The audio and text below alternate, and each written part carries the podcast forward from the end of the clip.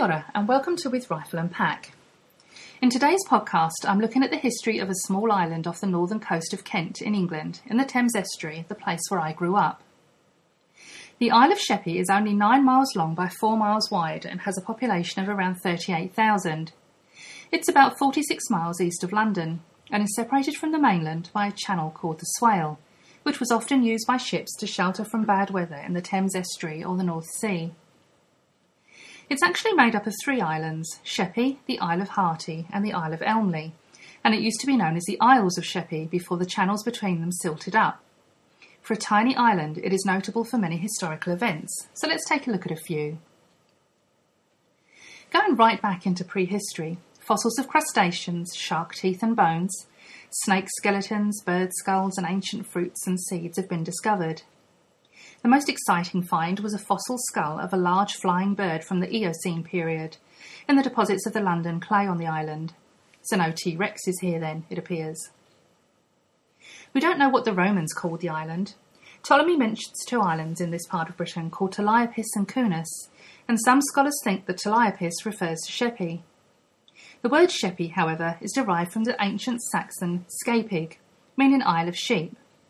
It's not difficult to understand why it got this name when you visit the island and see the large flocks of sheep in the extensive marshes. The Saxons themselves made the Isle of Thanet their main residence in the area, but Sheppey was to become a major place of interest for invading Danish forces in the 9th century. The first recorded mention of their presence on the island is in 832, and they plundered the churches and stole many precious artefacts before returning to their ships. They are said to have wintered there in 849, again in 851 during the reign of King Athelstan, and yet again in the winter of 854 to 55. In the lower or southern part of this island there are several large barrows or tumuli, and these are said to be the graves of Danish leaders slain during these invasions. It's rumoured that Offa, king of Mercia, went on pilgrimage to Rome in 796 and died here when he returned, although he was buried at Bedford. One of the island's most important historical buildings is Minster Abbey, or the Abbey Church of the Blessed Virgin Mary and Saint Sexburga, which is his real name. It has been a place of worship for over 1400 years and is still used as a church today, and indeed my parents were married there. It occupies the highest hilltop position on the otherwise flat island. It was originally a Benedictine convent and became a Royal Saxon abbey after being founded in 664 AD by Queen Sexburga of Kent. It was endowed with land given by her son Earconbert, King of Kent. Because there was no suitable stone on the island, it was hewn at Bolton and Chelsea and brought down the River Medway and the Swale. In the walls of the St. Sexburga Chapel, you can still see early Saxon stone and old Roman tiles. Three wells from the priory also still exist and are still functioning. The Vikings damaged the abbey in the 9th and 11th centuries, but didn't manage to destroy it. Above the northeast door, you can find a carving of the Green Man, the ancient symbol of fertility, which suggests the original builders supported both ancient religions and Christianity. King William the Conqueror partly rebuilt the church and priory after the invasion of 1066, and it was further developed by Archbishop de Corbeil between 1123 and 1139, using stone from the same quarry that provided the stone for Canterbury Cathedral. Two adjacent churches were built, the northern church for the nuns and the southern church for the parishioners, with curtains hung to cover the arches which separated them both.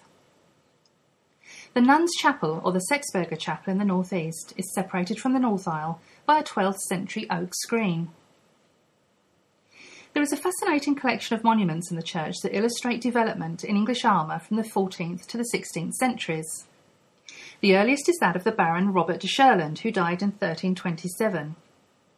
Legend says that Sir Robert killed a monk in a fit of anger, but later regretted it, and so he decided to ask the king for a pardon. In 1327 he rode to where the king's ship was anchored, and the king forgave him. However, on the way home he met a witch who stated that his horse, called Grey Dolphin, would be the cause of his death, so Sir Robert immediately killed the horse and cut off its head. Only a year later he was walking along the shore when a shard of the horse's bone pierced his foot. Blood poisoning set in, and Sir Robert died. Kind of serves him right, I think. Anyway, his effigy lies on an altar tomb on the south side, and at his feet is the head of his horse, Grey Dolphin. There is a pair of famous brasses called the De Northwood brasses between the choir stalls and the chancel of the main church. They date from about 1330, and there are only three other earlier brasses in the country that show female clothing of this period. Sir Thomas Cheney was Sheriff of Kent from 1516 and Lord Warden of the Cinque Ports from 1536 until his death. He held this position through the reigns of all five of the Tudor monarchs, and he became one of the most powerful men in the southeast of England. He served as Treasurer of the household for Henry VIII and even retained the post under Mary I. He is buried here, and he gave his name to a boys' middle school at the time that I lived there. There is also an effigy of a man wearing high Gothic armour from around the late 15th century. This could be Sir Hugh de Badlesmere, a Yorkist soldier who fought in the Wars of the Roses, although some people think it may be George I, Duke of Clarence, because he was constable of the nearby Queenborough Castle. In 1833, another effigy of early 15th century date was dug up in the churchyard, and some sources suggest this represents the wonderfully named General Geronimo, he appears in the register as being buried in December 1591, after being captured in a Spanish galleon by Sir Edward Hoby in 1588.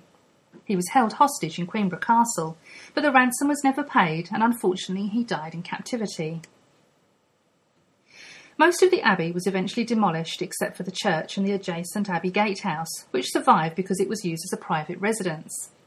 It now contains an interesting local history museum.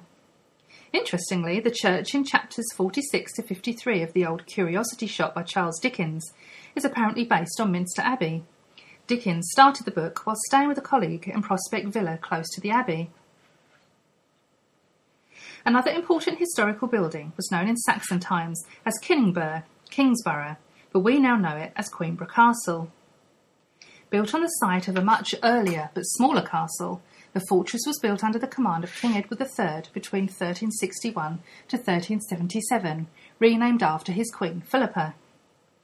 It was built to guard the passage of ships along the Swale during the Hundred Years' War with France, and it was an easily defensible centre for the export of wool, a significant crown revenue. The current building is round and symmetrical, and it bears similarities to Henry VIII's device forts of the 16th century and was probably designed that way to defend against and to make best use of gunpowder artillery. It is said to have influenced the construction of nearby Deal and Walmer castles. During the First World War, troops were billeted at the Great Hall, and it suffered considerable damage as a result. There has been no record of anyone living in the hall since. It is a Grade 2 listed building and awaits reconstruction by English Heritage. Planning applications have been made to use part of the site for housing. Unfortunately, Sheppey was one of the few areas of what is now the United Kingdom that was lost, albeit temporarily, to a foreign power since William the Conqueror's invasion in 1066. This occurred in June 1667 when a Dutch fleet of 72 ships sailing up the Thames estuary for the Medway captured the fort at Sheerness. At the time, the fort was incomplete and the garrison was underfed and underpaid, so there was little resistance to the heavily armed Dutch navy. According to Samuel Pepys, who was then Secretary of the Navy Board and who established the Royal Navy Dockyard in the 17th century, the Dutch Navy included deserters from the English Royal Navy. Pepys described Sheerness in his diary as lost after two or three hours' dispute, and declared that where he was situated in the nearby town of Gravesend, we do plainly at this time hear the guns play. The Dutch occupied the whole island for several days before leaving with supplies, ammunition, and guns and setting fire to everything they could. The next notable historical event occurred in December 1688. The Catholic King James II, when fleeing from Protestant William of Orange, landed at Elmley but was mobbed by local fishermen who thought he was the locally hated Jesuit called Edward Petre, and they stole his money, watch, and coronation ring. Eventually, one of the assailants recognised him and they took him in custody to Faversham, where he was detained. Nelson was also based at the naval dockyard, and his body was returned to Sheerness after he died at the Battle of Trafalgar. About 200 shipwrecks are recorded around the coast of Sheppey. The most famous of these is the American Liberty ship that grounded on sandbanks during the Second World War, the SS Richard Montgomery. It was carrying 1,400 tons of bombs and explosives. When the tide is low, you can still see the mast protruding through the waves. Interestingly, the island is the northernmost place to have an established scorpion population. Probably imported on a ship, Euscorpius flavicaudis has been resident since the 1860s. The island has been called the birthplace of British aviation, and it has a long history of aviation development in England. Lord Brabazon's Royal Aero Club was formed here in Leysdown in the early 1900s to popularise ballooning while in July 1909 the Short brothers established Shell Beach Aerodrome on nearby Marshland to accommodate six Wright flyers. This was moved to an aerodrome in Eastchurch a year later, and this airfield played a significant role in the history of British aviation from 1909, when land was converted into an airfield for members of the Aero Club of Great Britain. Distinguished aviators such as the Shorts, Rolls, and Wrights were all based here. The Short brothers, Horace, Eustace, and Oswald, built aircraft at Battersea which were tested at the site. Wilbur and Orville Wright also visited the Aero Club, while in 1909 John Brabazon made the first live cargo flight by fixed wing aircraft. He tied a waste paper basket to a wing strut of his Shorts built Wright aircraft and used it as a cargo hold to airlift a small pig, flying 500 yards at a height of 35 feet. So pigs do fly. In July 1911, the Eastchurch Airfield was the site of the competition for the Gordon Bennett Cup for powered air racing, attended by flyers from all over the world.